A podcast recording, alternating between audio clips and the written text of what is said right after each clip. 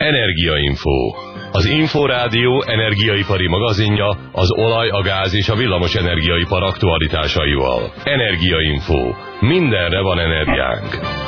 A műsor támogatója a Magyar Villamos Művek RT. Önök továbbra is az Energiainfót, az Inforádió energiaipari magazinját hallják, amelyben ma este az áramszolgáltatók 2005 léséről beszélgetünk. Vendégünk a stúdióban Boros Norbert, az ELMÜRT kommunikációs igazgatója. A hírek előtt arról beszélgettünk, ön azt említette, hogy 98% körül van a rendelkezésre állás az áramszolgáltatóknál, de ezt az utolsó 2%-ot valószínűleg csak rendkívül nagy ráfordítással lehetne elérni, ami nem biztos, hogy megéri a fogyasztóknak, a szolgáltatóknak. Tudunk erre vonatkozóan akár csak nagyságrendet is mondani, illetve hogy milyen területen lenne szükség erre a befektetésre, és ez mit jelenthetne a fogyasztóknak? Igazából azt lehet mondani, hogy az utolsó két százalék jelenteni azt, hogy gyakorlatilag soha nem lenne áramszünet. Ez ma azt kell, hogy mondjam, lehet, hogy végtelen költséggel megoldható, de éppeszű, véges ráfordítás mellett nem. Hiszen ez azt jelenteni gyakorlatilag, hogy a természet erőinek nem lehetne semmilyen módon kitenni a vezetékeinket, ez pedig nem megoldható, hiszen nem lehet minden vezetéket a föld alá helyezni. Európa, illetve a világ legfejlettebb országaiban is vannak üzemzavarok, említhetném Németországot, Olaszországot, Más is a megoldás talán. Valószínűleg nem arra kell törekedni, hogy egyetlen másodpercig se legyen üzemszünet. Egyszer Tokióban volt szerencsém járni, ahol egész egyszer mindenki arra van fölkészül, hogy bizony a természet erői hatnak, nem lehet ellenük mit tenni, ezért hát egy zseblámpát helyeztek el egész egyszerűen minden szállodai szobában, hogy arra a néhány percre, amikor az áram megszűnik, bármiért, mondjuk egy földrengés miatt, legyen villamos világítás, de nem törekedtek arra, hogy végtelen nagy költségek árán valóságban el nem érhető célt húzzanak maguk elé, nevetesen a megszakíthatatlan és folyamatos áramszolgáltatást. Amikor egyébként a Magyar Energiahivatal az árakat próbálja meghatározni, és a gazdasági miniszter pedig dönt ezekről, akkor az önök információi szerint mennyire próbálják meg összehangolni a minőségi elvárásokkal azokat az árakat, amiket önök megkapnak, hiszen ugye nyilván ezekből az árakból kell finanszírozni az összes fejlesztést, beruházást, tehát nyilván a minőség javítását szolgáló fejlesztéseket is. Egyre inkább terjed a közgazdasági szemlélet, az áramszolgáltatásban is most már szinte mindenki érti, hogy az árak és a minőség között összefüggés van. Természetesen nem engedhető meg, hogy magas árak mellett alacsony színvonalú szolgáltatás legyen, de ennek az ellenkezője sem valósulhat meg, az áraknak a költségeket fedezniük kell. Ennek megvan az árszabályozási rendszer nagyon kemény kritériumokat tartalmaz, bizonyos paramétereket folyamatosan vigyáz és ügyel ezek jóságára az energiaivattal, ha ezek romlanak, akkor a következő esztendőben egy adott szolgáltatónak adott esetben vissza kell téríteni a tarifákból, tehát nagyon komoly több százmilliós büntetés is vár arra, aki nem teljesíti a szolgáltatás színvonalával kapcsolatos előírásokat.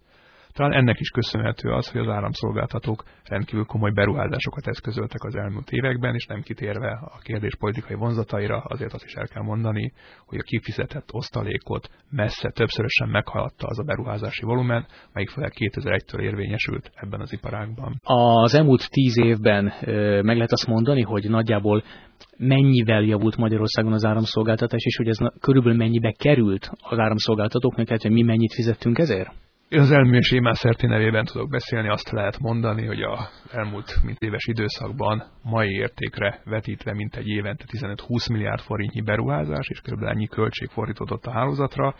Alapvetően talán néhány olyan jelzőszámot lehet megemlíteni, amely ebből a szempontból fontos. Ilyen az üzemzavarok száma, amivel ma már, ha a német-francia színvonal nem írd az olaszországit elértük, Természetesen itt is vannak még javítani valók, hiszen azért ezek területileg meglehetősen eltérő megoszlásban jelentkeznek. Vannak olyan részek országban, ahol nagyon jó az üzemzavari statisztika, ahol már új hálózatok vannak, és vannak bizony nem ilyenek, olyanok is, ahol még régi hálózatok vannak.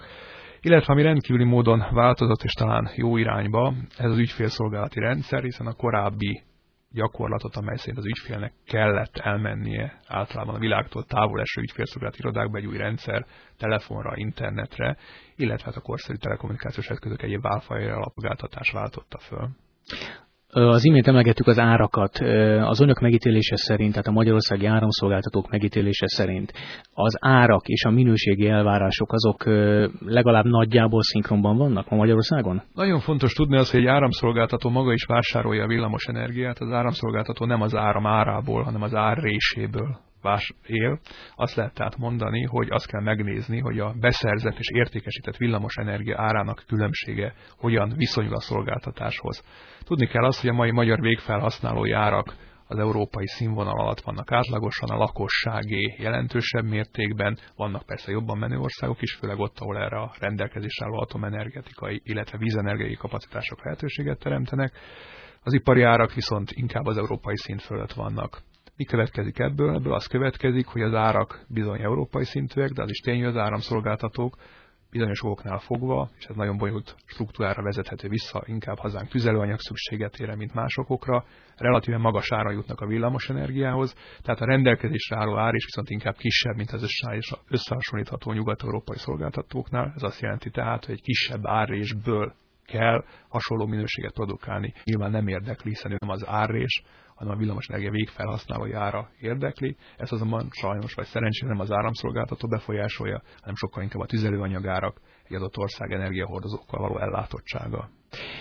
A hírek előtt emlegettük azt, hogy 98% körül van a magyarországi áramszolgáltatásnak a rendelkezésre állása, és ugye arról is beszéltünk már a hírek után, hogy ennek a 2%-nak a pótlása, vagy az elérése, tehát a 100% elérése az egy aránytalanul nagy költséget jelentene. Ez tehát azt is jelenti, hogy nagyjából ez a 98% amin valószínűleg állandósul a szolgáltatás, és mennyiben felel ez meg például a nemzetközi összehasonlításnak? Igazából a nemzetközi összehasonlítás azt mutatja, hogy a nagyon fejlett európai országban is 10%-okkal tud ez a dolog javulni. Kérdés az az, hogy egyáltalán szükséges-e, hiszen miről van szó? Arról van szó, hogy valóban még lehet javulnunk nagyon-nagyon-nagyon sok területen. Ilyen például a feszültségletörések problematikája, azaz olyan rövid irányú és idejű letörések, amelyeket a szabad szem nem érzékel. Ezek eltüntethetőek lennének valószínűleg sok száz milliárd forintos költséggel. Kérdés azonban az, hogy akarja ezt mindenki, akarja az átlagos háztartási fogyasztó, és főleg akarja érte fizetni, hiszen a szolgáltatás árát közösen fizetjük meg, vagy jobb-e az a gyakorlat, amelyet bizonyos országok követnek, nevezetesen, hogy a komoly számítástechnikát üzemeltető cégeknél úgynevezett kompenzátorokat, ez gyakorlatilag nem ilyen más, mint mondjuk egy akkumulátoros rendszer, szünetmentes tápegységeket működtetnek. Én azt gondolom, hogy az infrastruktúra ezen a területen nagyon sokat javult az elmúlt időszakban, ha azért egy kicsit belegondolunk, nem igazán szokott olyan jellegű hír lenni a sajtóban, ami ez a szolgáltatásához kapcsolódna nagyviharaktól eltekintve, nincsenek útkátyú problémáink, nincsenek más közlekedési iparágazó problémáink, van mit javulnunk, a kérdés azonban az, hogy egy adott ország fejlettségi színvonalán mit érdemes megtenni most, és mit inkább egy kicsit később.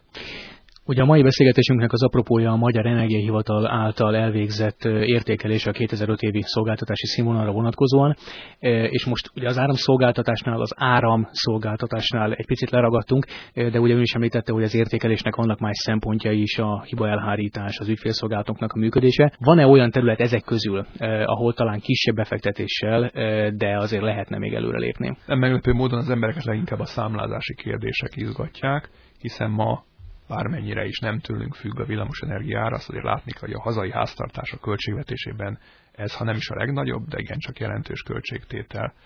Ennek megfelelően minden, ami a számlához kapcsolódik, akár a számla színe érthetősége rendkívül nagy szerepet játszik, hiszen szeretnénk tudni, és ez teljesen természetes és érthető, hogy mire is fizetünk, az egyik legnagyobb tapasztalat talán az ebből a fölmérésből, hogy etérem bizony van még mit tenni.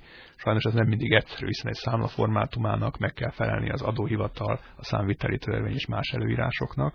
Azonban ezen próbálunk alapvetően változtatni, úgy gondoljuk, hogy relatíve kis ráfordítással értelmesebb, áttekinthető struktúrák segíthetnek a számla megértésében, sőt, ettéren talán a legnagyobb szerepe a munkatársak felkészültségének van, hiszen egy jól felkészült munkatárs a műszakilag számvitileg nem képzett ügyfélnek, fogyasztónak is el tudja magyarázni, hogy ezek a bizonyos bűvös számok, kilovattórák és kilovattok mit is jelentenek valójában. A Magyar Energiahivatal évről évre elkészített szolgáltatási színvonal értékelésén kívül nyilván azon is le lehet mérni egy cég működésének a minőségét, hogy mennyi panasz érkezik a céghez.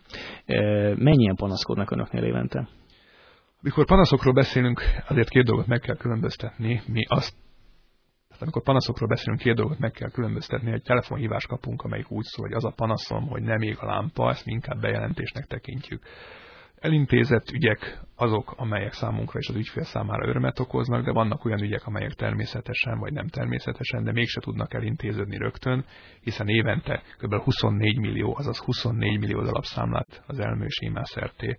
Ennek megfelelően minden esztendőben van néhány száz olyan panaszunk, amely sajnos nem tud elintéződni. Azt kell, hogy mondjam, ezek tulajdonképpen olyan panaszok, amelyek általában bonyolultabbakhez kapcsolnak, az ügyfél elutazott, elköltözött, nem jelezte a változást, vagy esetleg a mi munkatárson követett el valamiféle adatrögzítési hibát. összegzően, tehát azt mondani, hogy főleg a számlázás területén jelentkeznek panaszügyek nagyobb számmal, ezek alapvetően a négy megyében, Pest, Borsod, Nógrád és Heves megyében évente néhány száz panaszt jelentenek. Ez az ellátott két millió ügyfél számához képest persze talán statisztikailag nézve nem olyan sok, de nyilván azoknak, akik ebben érintettek, nagyon is sok. Boros Norbertet az elműerté kommunikációs igazgatóját hallották. Köszönjük szépen, hogy itt volt velünk ma este. Önök az Energia Infót, az Info Rádió energiapari magazinját hallották az elmúlt közel fél órában. A most elhangzott beszélgetést meghallgathatják, vagy letölthetik az Info Rádió új internetes honlapján a www.inforadio.hu internet címen. Találkozunk egy hét múlva, hétfőn este 8 órakor. Köszönöm figyelmüket, a szerkesztőt Hlavai Rihárdot hallották. Minden jót! Energiainfo. Az Inforádió energiaipari magazinja az olaj, a gáz és a villamos energiaipar aktualitásaival.